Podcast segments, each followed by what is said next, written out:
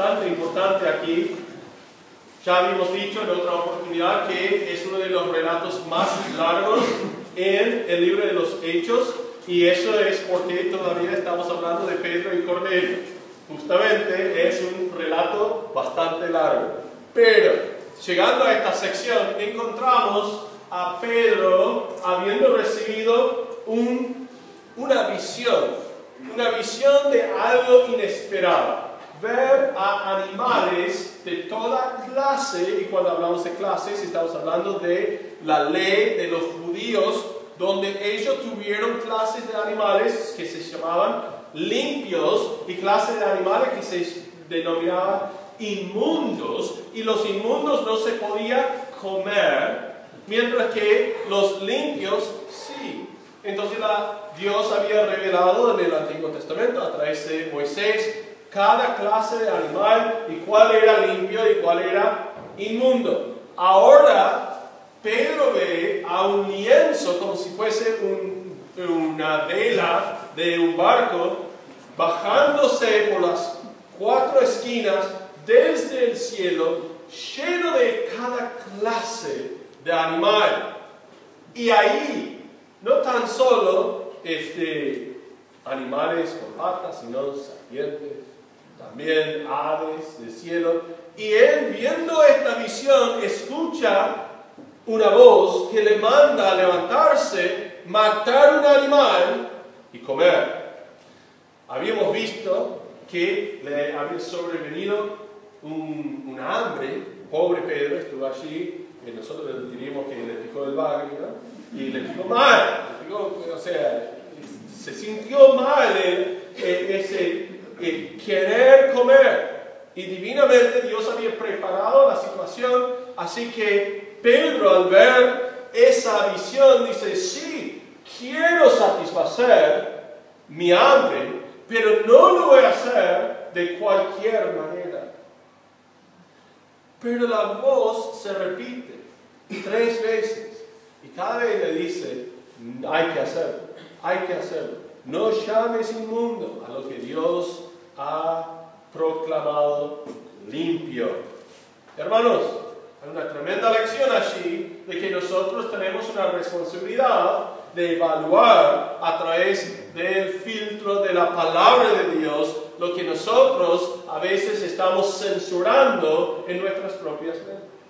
Ahora, en la mayoría de los casos, los cristianos no luchan, especialmente en los primeros años de su andar con Cristo, con censurar demasiado, sino por falta de censura, o sea, falta de filtro. Están aprendiendo lo que Dios prohíbe, así que pueden evitarlo. Pero la tendencia es prontamente después de haber creído en Cristo y aprender algo de la palabra, es ir por un extremo que va de la licencia de un lado al legalismo del otro lado. El legalismo se define como uno que eleva el hacer y cumplir con los mandatos de Dios arriba de el amar a Dios. Alguien se considera en buenas condiciones delante de Dios por haber cumplido con lo que Dios mandó.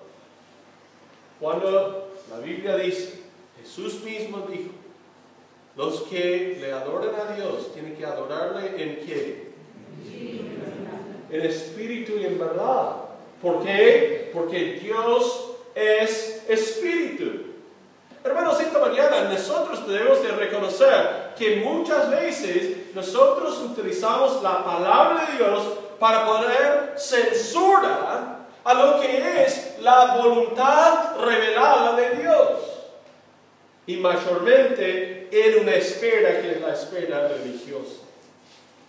Eso puede perjudicar a nuestra relación con los demás hermanos. ¿En qué sentido? En el sentido de que nosotros llegamos a concluir que aquel no es tan espiritual como yo lo soy. Por lo cual no puedo tener contacto con aquel. Y esto, respaldado por una lectura bíblica, donde dice que un falso maestro hay que evitarlo. Uno que siembra discordia, hay que evitarlo. Entonces nosotros vamos aplicando textos bíblicos fuera de su contexto y terminamos censurando a personas que debemos ser, eh, debemos tener contacto y debemos estar demostrando el cómo proceder y crecer en la voluntad de Dios. Pero eso no tan solo pasa para los que tienen años en la iglesia, o los que son nuevos en la iglesia, es la tendencia de cualquier persona que profesa fe en Jesucristo que anda en la carne y no según el Espíritu. Es muy importante que lo tenemos presente en lo que va a ser el texto que vamos a examinar hoy. ¿Por qué? Porque el filtro de censura que Pedro aplica al momento de recibir la visión, ahora tiene que estar quitado del camino de la voluntad santa de Dios. O si no, Pedro no va a ser útil en lo que es el plan de Dios. Un plan que a fin y a cabo incluye a vos y a mí. Sino por Pedro, sino por su obediencia, sino por su demostración de fe en este texto. Vos y yo estaríamos perjudicados al ser no judíos. Pedro está por introducir el Evangelio de Jesucristo por primera vez a los no judíos. Y a partir de ahí se va a eh, ir sembrando por toda la faz de la tierra.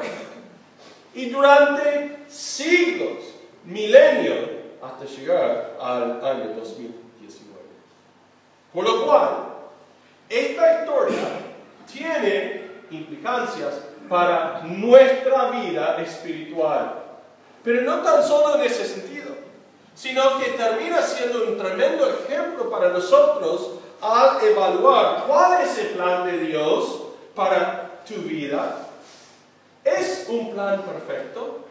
¿Es un plan que puede considerar todos los detalles? ¿Puede inclusive reconocer mi pecaminosidad o mi propensidad al pecado? Y todavía superar esto para cumplirse la santa voluntad de Dios en mi vida. ¿Saben por qué esa pregunta es importante? Porque no hay ninguno aquí perfecto esta mañana. Y al momento de considerar los perfectos, ya hemos pecado. Porque Jesús mismo dijo, no hay ninguno bueno, sino ¿quién? Sino Dios. A Él adorar. A Él adorar. Hermanos, esta mañana tenemos una tendencia, ¿cuál es? De mirarnos en el momento, ¿cuál es? Yo estoy bien, ahora, ahora, ahora, pero sin considerar cuán pecaminosos hemos sido durante la semana pasada. Eso tiene implicancias en el sentido de que yo me considero bien, ahora te miro, veo un desperfecto en tu vida personal y empiezo a comparar mi condición actual con tus desperfectos y yo me quedo contento. Yo estoy bien. ¿A quién no? Voy como rescatista para ayudarlo a llegar a donde estoy yo. Y esa mentalidad, esa actitud termina siendo una traba, un impedimento en lo que es la voluntad de Dios revelada para nosotros. Porque a fin y a cabo desconoce el hecho de que la voluntad de Dios es perfecta, que la voluntad de Dios no deja recuerda ningún detalle. Por lo cual, al ver este texto, examinarlo, entenderlo, lo que quiero que ustedes ven conmigo es que Dios pudo anticipar cada detalle de esta historia y las implicancias de la misma. ¿Está bien? ¿Cómo es eso, pastor? Bueno, vamos. Capítulo 10, versículo 17. Vamos a ver en versos 17 a 20 una orientación interna para circunstancias inexplicables externas. Una orientación interna para circunstancias inexplicables externas. Se levanta el lienzo, vuelve al cielo por la tercera vez. Como habíamos mencionado, la tercera vez no dejó espacio para Pedro pensar que esto era una equivocación. Porque Dios le había dicho en varias oportunidades, tres veces, tres veces, Pedro, me Pedro, me Pedro, me. Y casi la tercera vez, ¿cómo estuvo Pedro? Casi llorando, sí, Señor. ¿Por qué? Porque durante la noche más oscura de la historia, humana. Cuando Jesús fue interrogado después para ser crucificado el otro día, Pedro había negado a su Señor tres veces. Pero no es que le vino de sorpresa, porque inclusive después de haberle negado al Señor la tercera vez, dice que de alguna manera ellos pudieron verse.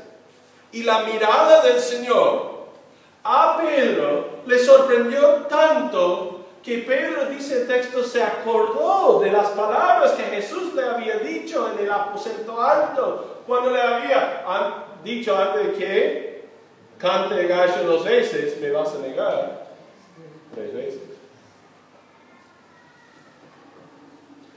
Jesús le había anticipado su negación y a pesar de esto había negado al Señor tres veces. El Señor después le pregunta tres veces si Él le ama para restaurarlo al ministerio, cosa que al final le sirvió muy bien para Pedro porque en el día de Pentecostés está ahí adelante predicando un sermón. Tres mil personas, hombres, perdón, convertidos. No sabemos cuántas personas, pero hombres tres mil. ¡Wow! Y ahora viene el lienzo levántate, más, ¿cómo? No, no puedo. ¿Cómo puedo yo, un judío, comer de lo inmundo? No lo llames inmundo. Ahí está ese filtro religioso que le está impidiendo. Esa forma de pensar, esa manera de que yo estoy bien porque estoy cumpliendo con la ley. Entonces, ¿cómo me vas a mandar a hacer algo que para mí es contra la ley? Y Dios dice, porque no entendéis las escrituras ya he anticipado este día. Ya he anticipado cada detalle de este día. Por lo cual, por favor, de mirar en el texto de las Escrituras que dice que algún día voy a admitir a todos los gentiles, a la familia de Dios. Y la semana pasada habíamos terminado viendo Génesis capítulo 12. Y como Dios había dicho que todas las familias de la tierra iban a ser bendecidas en lo que es los judíos, o en la familia de Jesús, procedente de Judá. Dice, mientras Pedro estaba perplejo dentro de sí sobre lo que significaría la visión que había visto, he aquí los hombres que habían sido enviados por Cornelio, los cuales, preguntados por la casa de Simón, llegaron a la puerta y llamando, preguntaron si moraba allí un Simón que tenía por sobrenombre Pedro. Y mientras Pedro pensaba en la visión, le dijo el Espíritu, he aquí, tres hombres te buscan. Hermanos, Dios a veces nos revela su palabra en escala. pensado así. ¿Cómo es esa idea? ¿Has recibido una instrucción por parte de la palabra de Dios alguna vez donde llegaste a la conclusión, algo me falta? No, no estoy viendo el cuadro por completo. Y lo que sucedió con esta visión es que Pedro recibió una instrucción que hacer encuadernar en lo que era su concepto de la vida religiosa. Y estando en esta condición perplejo, Dios lo deja allí un tiempo. ¿Para qué? ¿Cuál podría ser el propósito? Piénsenlo conmigo. David en los salmos dice que en la ley de Jehová yo hago algo de día y de noche. ¿Qué es que él había dicho? Medito. Medito. Una de las once disciplinas de la vida espiritual es meditar en la palabra. Hay personas, eh, fuimos, salimos el domingo pasado, para hacer evangelización, evangelismo, en este, el fondo del barrio Pellegrini, y junto con el hermano eh, Ramón, ¿dónde está Ramón? Ahí uh, Junto con Ramón hablamos con, en una casa con cuatro mujeres, ahí en la puerta, tomando mates. No, la señora nos saludó re bien, no, soy creyente, soy católica romana, apostólica. Y hablamos en qué está basada tu fe, no, en Jesucristo. Y otra cosa, no, en Jesucristo. Por lo cual digo, qué increíble, una persona que realmente no tiene su fe en imágenes, en ninguna otra cosa, dice creer en Dios. Amén. Y entonces fuimos hablando. Y charlamos por un largo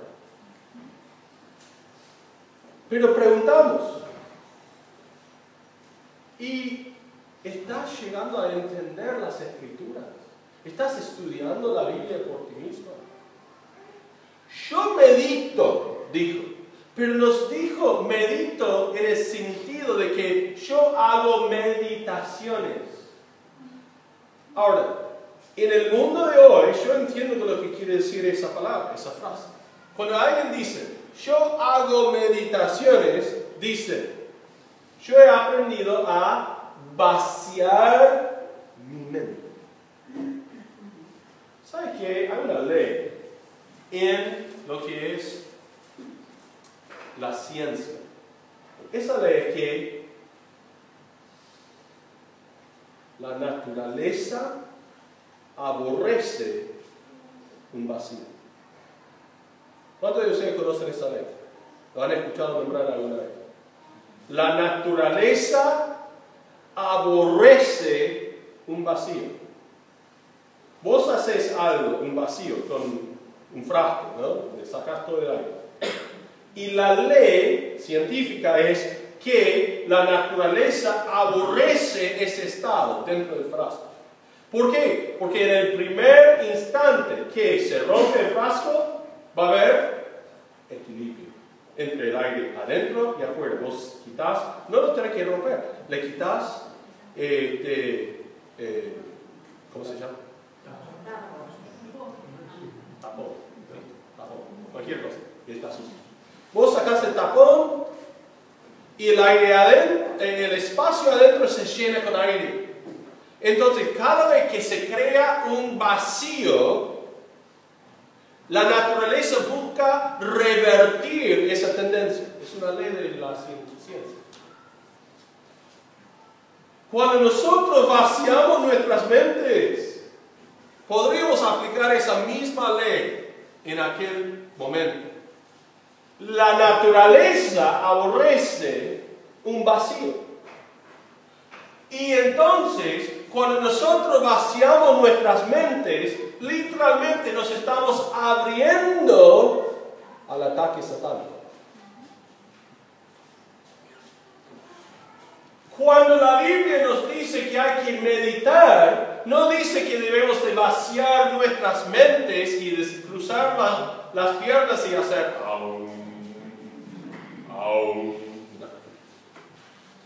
¿Por qué? Porque al fin y al cabo lo único que estamos realizando es llamar a los espíritus malvados, como si fuese poner luces en el cielo y decir, aquí estoy, aquí he creado un vacío, llenarlos. No, la Biblia dice que debemos de meditar en algo. ¿Y qué es ese algo? La palabra de Dios. De día y de noche, dice David, medito en su palabra. En este caso vemos la perplejidad de Pedro como algo provechoso para él. Tanto que tu estudio bíblico, cuando determinas que la Biblia es difícil de leer y entender, es provechoso para vos. ¿Por qué? Porque significa que es hora de tomar una pausa, meditar en lo que dice luchar con el Señor. Si es por toda la noche hasta encontrar la respuesta. Y lo que quiero que ustedes vean es que Dios no nos deja perplejo por mucho tiempo. No es su plan de confundirnos, sino de hacernos reconocer que aparte de Él nada podemos hacer. Miren nuevamente el texto. Está perplejo, dice el verso 17 Pedro, dentro de sí, sobre lo que significaría la visión que había visto. Literalmente está ahí diciendo, ¿qué significado puede tener esta visión? Pero en vez de descartarlo, como muchos de nosotros somos culpables de hacer al leer las escrituras, decir, mira, esta parte no entendí nada. Entonces sigo adelante hasta que encuentro algo fácil de entender y esto va a ser la promesa para mí hoy. Esto se llama inmadurez espiritual.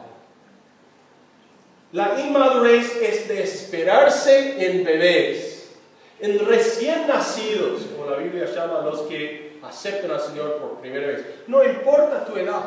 Si vos tenés poco tiempo en las cosas de Dios, porque recién conociste al Señor como tu único y suficiente Salvador, debe haber, por más que seas maduro, adulto afuera, espiritualmente la Biblia te considera un bebé y debemos de esperar inmadurez y lo podemos bancar. Está bien, te vamos a acompañar. Nuestra tarea, nuestro deseo es que vos madures como la mamá cada vez que tiene que hacer chequeo con su bebé y lo lleva al médico para el chequeo, está un poco adentro ansiosa. Eh, eh, estoy, estoy bien en decir esto. Madres, ¿dónde están madres? ¿Pueden ver sus manos? Bien, muchas madres aquí presentes. Hay una madre que alguna vez no sufrió un poco de eh, presión al llevar al hijo al médico para un chequeo de cuando ellos hacen esas cosas de cuánto creció, cuánto pesa, cuánto está bien dentro del rango de él, y te dicen sobre la pared, mira, tu hijo debe estar aquí, pero realmente está aquí. O dice, el, peso del bebé promedio está acá, el de tu hijo está acá. Deja de alimentarlo. Sure. Está en el 99%, por favor. No, el médico no dice eso. Dice, no, mejor, ¿qué le estás dando? Por ahí le vamos a tener que dar en familia este light. ya sabe. Ya, no sé si alguien siquiera. ¿Alguien sufrió un poco de depresión en aquel momento? Algunos, algunas por lo menos están. Cuando el bebé, el médico dice, no, está todo bien. Las madres salen de ese encuentro, de ese chequeo, el médico dijo mi hijo está bien. ¿Y el tuyo?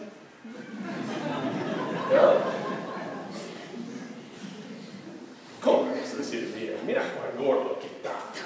Mira cuán, cuán enano que es. ¿no? Pero no, no, no lo vas a decir, vos alta, nunca, jamás, no. Lo vas a pensar, pero no lo vas a decir. ¿Qué tal cuando nosotros miramos a los recién nacidos espiritualmente y decimos, ah, mira este bebé, y vamos alimentando a ellos con la expectativa de que, que como el bebé van hasta poder alimentarse personalmente, caminar solos, comunicarse con Dios sin la necesidad de ayuda externa. Es exactamente el mismo proceso, pero algunos dicen, no, yo soy grande, yo estoy bien, yo estoy perfectamente bien, pero con el texto de la palabra de Dios, al ver cosas que te causan perplejidad, en vez de demostrar madurez, es decir, tengo que tomar tiempo para examinarlo y aplicarlo a mi, vida, nosotros decimos, nada, está bien, sigo adelante, sigo adelante. Entonces muchos, muchos terminan castigándose a una vida de fórmula cuando deben estar comiendo lo que la Biblia llama carne espiritual. ¿Hay alguien aquí que le gusta la carne? Soy el único. Yo levantaría las dos manos, pero sería impropio. Yo soy fanático de la carne. Me hice un test de intolerancia. ¿Y sabes cuál es una de las cosas que me salió un poco rojo? ¿Quieren saber?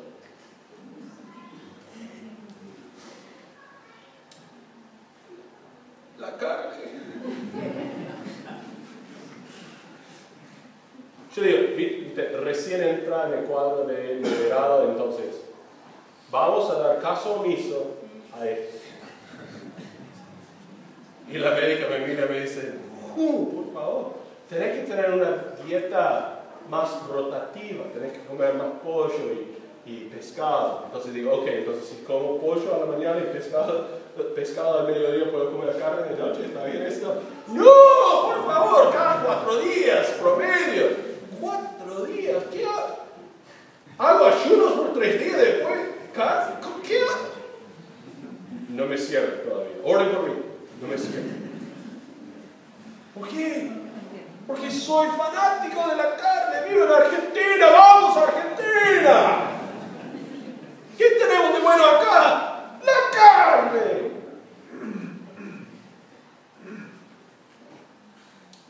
Pero cuando un creyente rehúsa alimentarse con la carne espiritual, está perdiendo algo muy bueno, muy, muy bueno.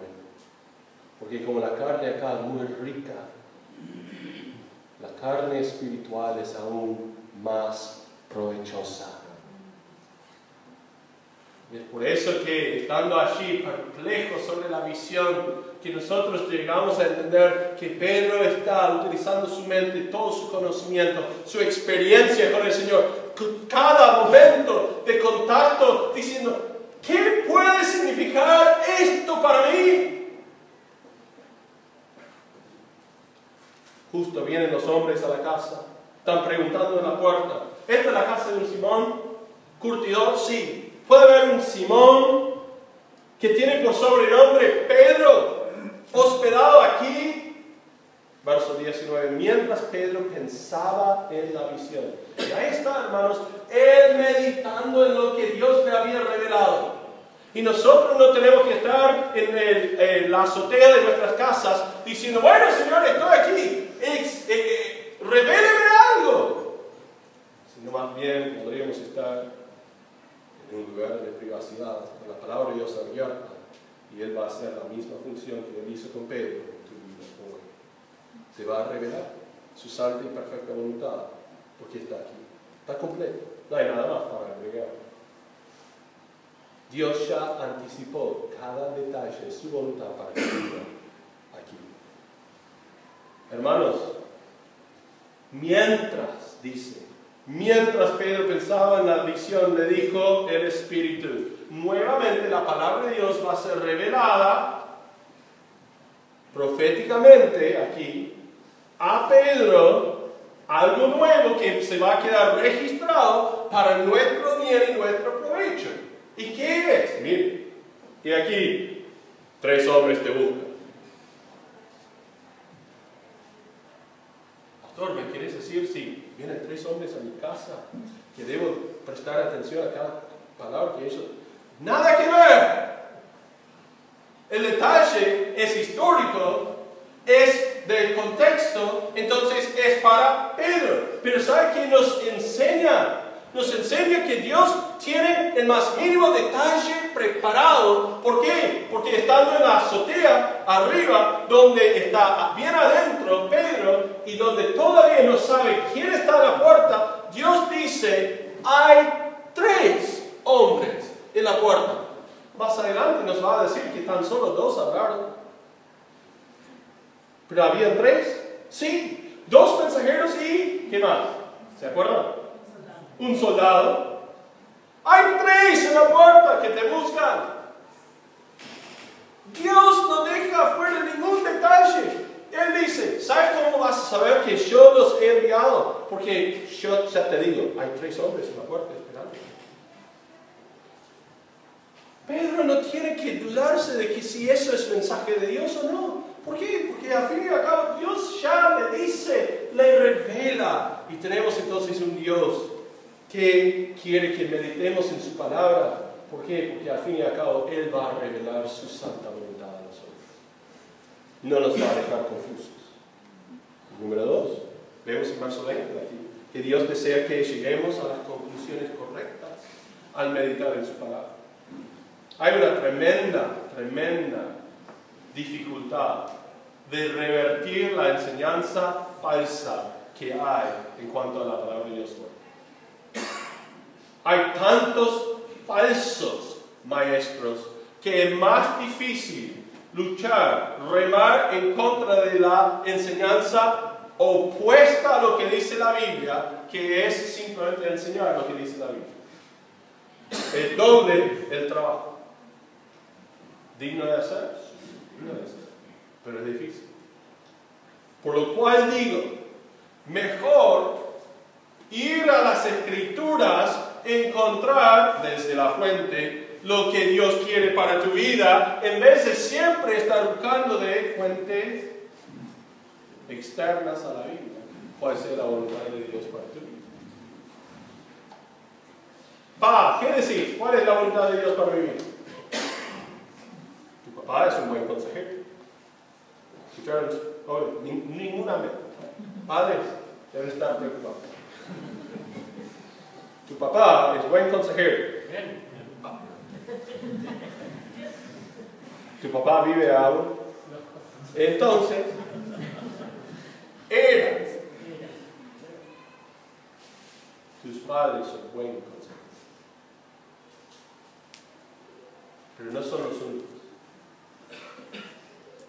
Puedo ir a mi pastor. Tu pastor es buen consejero. Amén. Eh, no así falta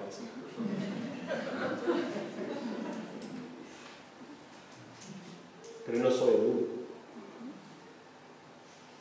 La Biblia dice que en la multitud de consejeros.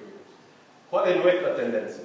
Nuestra tendencia es ir y elegir consejeros, sabiendo que ya tiene la palabra más o menos afinada como la tenemos. Voy a ir aquí, voy a ir aquí, voy a ir aquí. ¿Por qué? Porque sé que no voy a escuchar nada distinto. Pero cuando vamos a una multitud, escuchamos uno que, que pone un color distinto a lo que estamos esperando. Empezamos a decir, ah, capaz tiene razón. Les doy un ejemplo. Yo recién festejamos 21 años de casado. Uh, gloria a Dios. 21. Wow. No lo puedo creer. Pasó el tiempo así. Volar. 21 años de casado.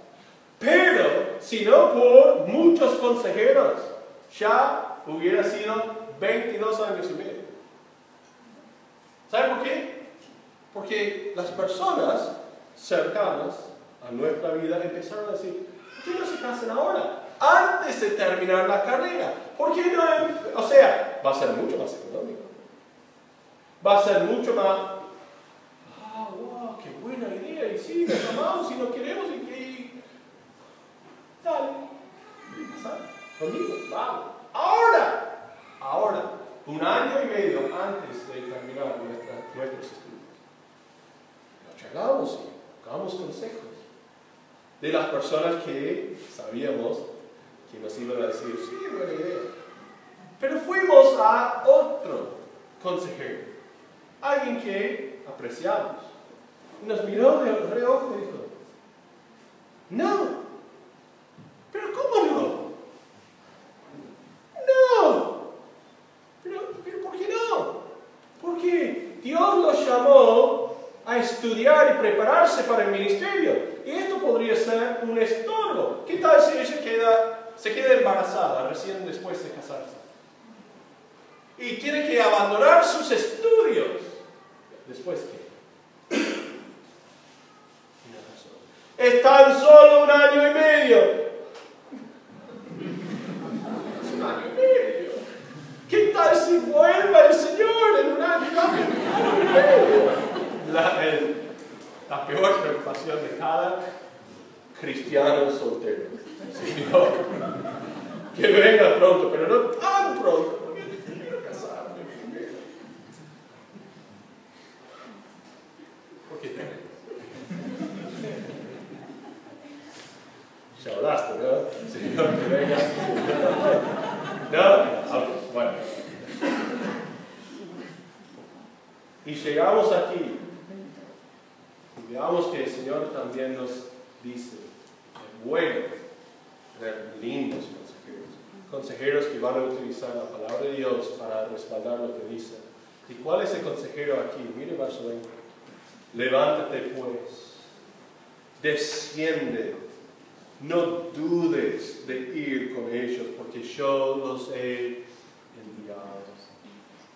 Hermanos, cuando nuestro consejero es la palabra de Dios, respaldado por otros intérpretes de la palabra de Dios, podemos tener suma confianza de que nuestro proceder es ¿Cuántos de ustedes no quieren tener esto? Saber que mañana al levantarse e ir a trabajar, que esto es el camino divinamente diseñado para tu vida. Sí, pero pastor, ¿qué tal si al examinar las escrituras e ir a los consejeros me dicen que estoy haciendo mal? ¿Sabes qué? Capaz mejor que me quedo aquí. Yo estoy bien. Yo no necesito nada. Yo creo que hasta ahora ¿qué puedes estar perdiendo? de la voluntad de Dios. Pensad. Es posible que vos mismo estás perdiendo algo muy, muy grande por tu propia culpa. ¿En qué sentido, pastor? Fíjense, fíjense las palabras que Dios ahora va a utilizar para asegurar a Pedro en cuanto a su divina voluntad. Él dice, verso 20, levántate ¿Dónde está? Está en, la azotea de la casa, está arriba. Pero, ¿por qué está acostado? No está acostado. No fue allí para dormir, fue para orar. Está de alguna manera en oración delante de Dios o arrodillado no sabemos exactamente. Pero su postura es tanto que tiene que ahora levantarse y dice, desciende. Sal al encuentro con estos hombres. No dudes de, ¿qué es la próxima palabra? Ir con ellos que habíamos dicho la semana pasada, lo que vamos a ver, ver eh, reflejado aquí. Por ejemplo, verso 23. Entonces, haciéndoles entrar, los hospedó. Algunos allí ven que Pedro ya está implementando lo que Dios le había revelado con el lienzo. Pero en realidad, los judíos ya tuvieron un mandato de que si viniera un extranjero no judío a su tienda, ellos tuvieron por obligación que hospedarlo. O sea, no hay nada malo que Pedro hospeda un gentil. ¿Cuál es el problema? ¿Cuál es la prohibición según la ley? La prohibición es que un judío no puede entrar y comer y ni siquiera tocar a un gentil, un no judío. Entonces Dios dice, no tan solo lo recibas descendiéndote al encuentro con ellos, sino, próxima frase, no, ¿qué es? No dudes, no dudes de ir con ellos. Ahí está el filtro, ahí está esa zaranda que está atormentando a Pedro hasta ahora. ¿Cómo voy a comer algo inmundo? No dudes de ir con ellos. Ah, carne inmunda, personas inmundas. Ahora me estás cerrando. Ir con ellos es e- equivalente a comer, hospedarme con tocar, quedarme sucio espiritualmente. Entonces, ¿cuál es la dirección explícita de Dios? No dudes, no dudes, no dudes, no dudes, no dudes. ¿Sabe qué? Dios no nos ha revelado su palabra para que nosotros estemos, ¿qué hago próximo? ¿Y ahora qué?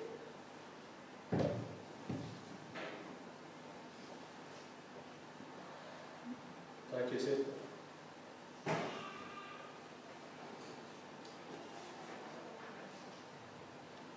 Es un mapa.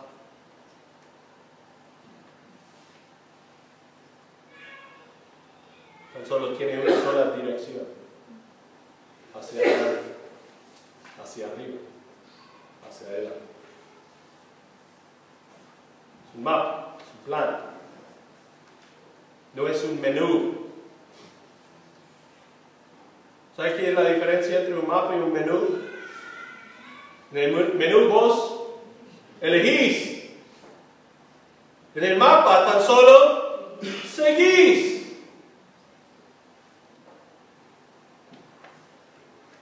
Y hay algunos que dicen, ¿y qué hago próximo? Seguir el mapa. No, pero el mapa no es ningún. Yo lo, yo lo admito. No es- eso no es divinamente inspirado. No, para nada. Para nada. Pero Hebreos capítulo 13 dice que debes seguir tus maestros, tus pastores, porque ellos velan por sus almas.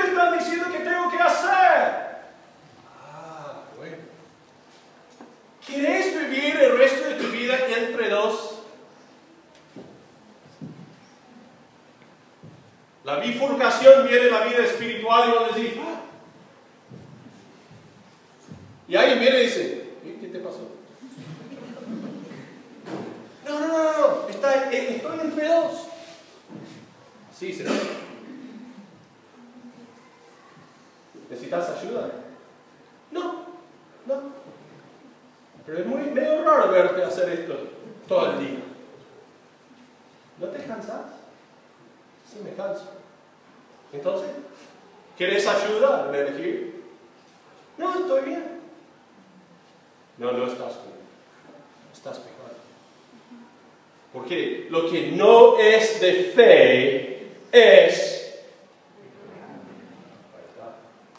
Ahí ¡Wow! Pesado, ¿no? Lo que dice el Espíritu de Dios es que yo no quiero que dudes más. Yo no quiero que vos estés entre dos. Sí, a veces yo te presento dos oportunidades y quiero que vos apliques la palabra de Dios para elegir mejor. Pero yo no he puesto ni siquiera esas dos opciones para causar confusión en tu vida, sino para demostrar que vos sos incapaz solo de llevar adelante la vida espiritual que es la vida cristiana. No intentes hacerlo. Tan solo después de esta decisión voy a enviar otra decisión más difícil para descifrar. ¿Hasta qué? Hasta que llegues a entender que yo ya tengo la respuesta. Amén. Yo ya tengo todo dibujado. Ya tengo cada detalle ya pensado. Así es nuestro Dios.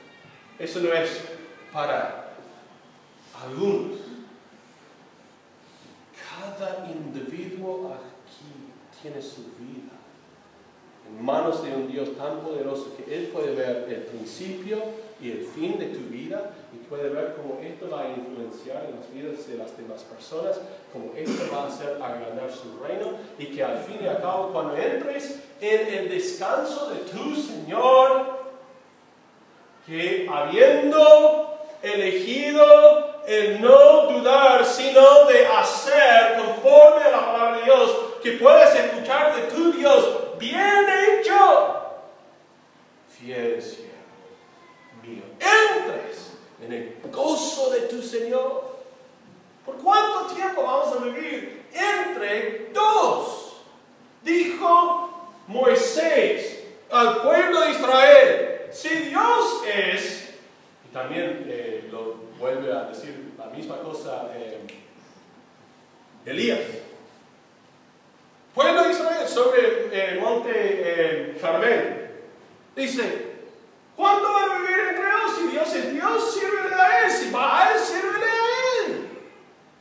Y los cristianos muchas veces, en vez de elegir a Baal, porque saben que Baal es eso, eso deciden no elegir a Dios simplemente mantenerse de posición de estasis, donde pueden estar. Uh, o en esta. Y Dios dice: No dudes. ¿Cómo, pastor? ¿Cómo puedo yo quitarle estas dudas? Mire verso 20. Yo. Porque yo, yo estoy trabajando tras el escenario. Yo estoy haciendo todo lo necesario. Yo hago los preparativos. Yo estoy a cargo. Yo he hecho cosas en el pasado que vos ni siquiera podéis imaginar. Ni sabemos cómo Cornelio llegó a Cesarea. No sabemos. Pero ¿qué tuvo que hacer Dios? ¿Para qué? El papá de Cornelio y la mamá de Cornelio se conocieron y que tuvieron un hijo y que lo prepararon de tal manera que lo enviaron y al final se quedara en Cesarea. Pensarlo.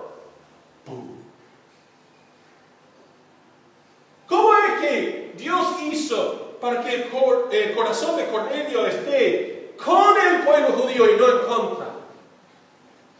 ¿Cómo?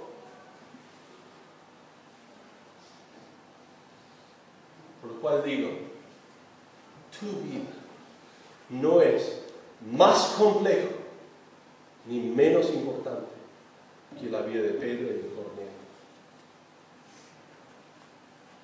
Tu vida no es más complejo ni menos importante. Dios es capaz de ayudarte a ti. No tan solo de superar una situación, una duda, sino de darte consejos durante el resto de tu vida. Para poder tomar decisiones certeras. Para poder estar convencido Este es el camino del Señor. Y pueden profesar con eh, Josué, pero yo y mi casa, ¿qué?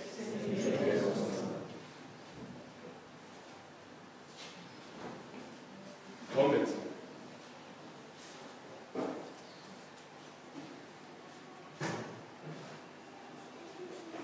Los cuestionamientos, los posibles cuestionamientos del carácter y de la obra de Pedro no pudieron influir en esta decisión de ir con los mensajeros.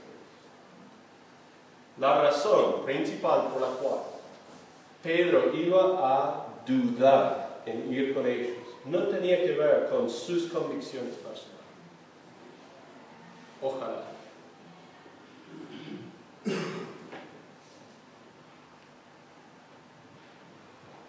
Él sabía que iba a tener que rendir cuentas cuando volvió a Jerusalén.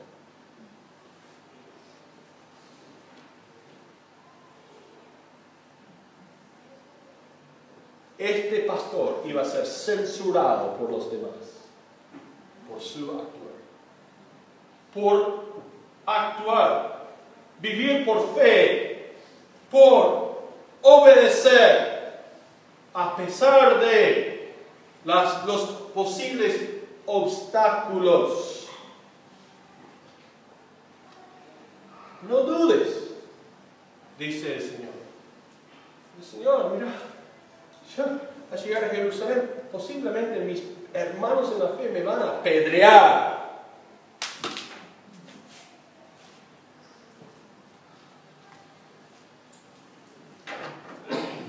Es difícil ser pastor.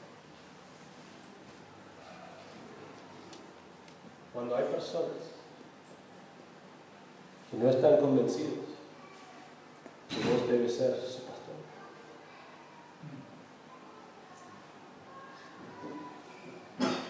No es una queja.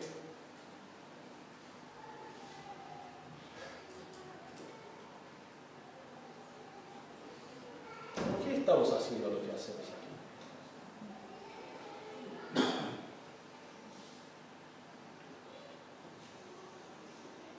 Porque estoy convencido que el Señor ya nos ha dado dirección a través de tu palabra, su palabra, para poder proceder hacia la meta. Estando convencido, aun cuando ustedes se quejan, se quejan del plan, yo digo, tus quejas no glorifican a Dios.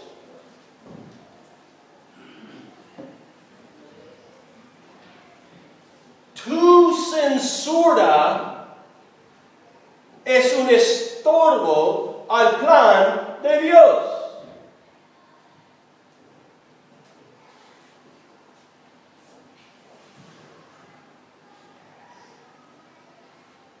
Listo, ya está, se lo dijo. ¿Y sabe qué ahora? ¿Sabe qué ahora? Quiero que ustedes sepan, todos, escuchen. Yo voy a proceder sin dudar. No porque creo que yo he encontrado la verdad, sino porque entre un montón de consejeros llego a la conclusión que la Biblia dice que ese es el mejor plan hasta ahora. Sí, pastor, pero el plan cambia. El plan cambia. Cualquier buen administrador tiene que cambiar su plan. No, pero para mí cambio significa fluctuar. Ah, sos inmaduro entonces. No entendés los preceptos bíblicos de que cada uno de nosotros tenemos que ir de fe en fe. Que Dios revela su voluntad en escalas, que cada escala tiene que ser evaluada y después superada porque nos queda algo más para lograr espiritualmente. Uh, yo quiero que ustedes sepan que nosotros estamos decididos, los invitamos a acompañarnos. Pero la censura, la posible censura no va a ser un estorbo porque, porque Dios ya tiene el fin dibujado. Bendito Dios y Padre, gracias te damos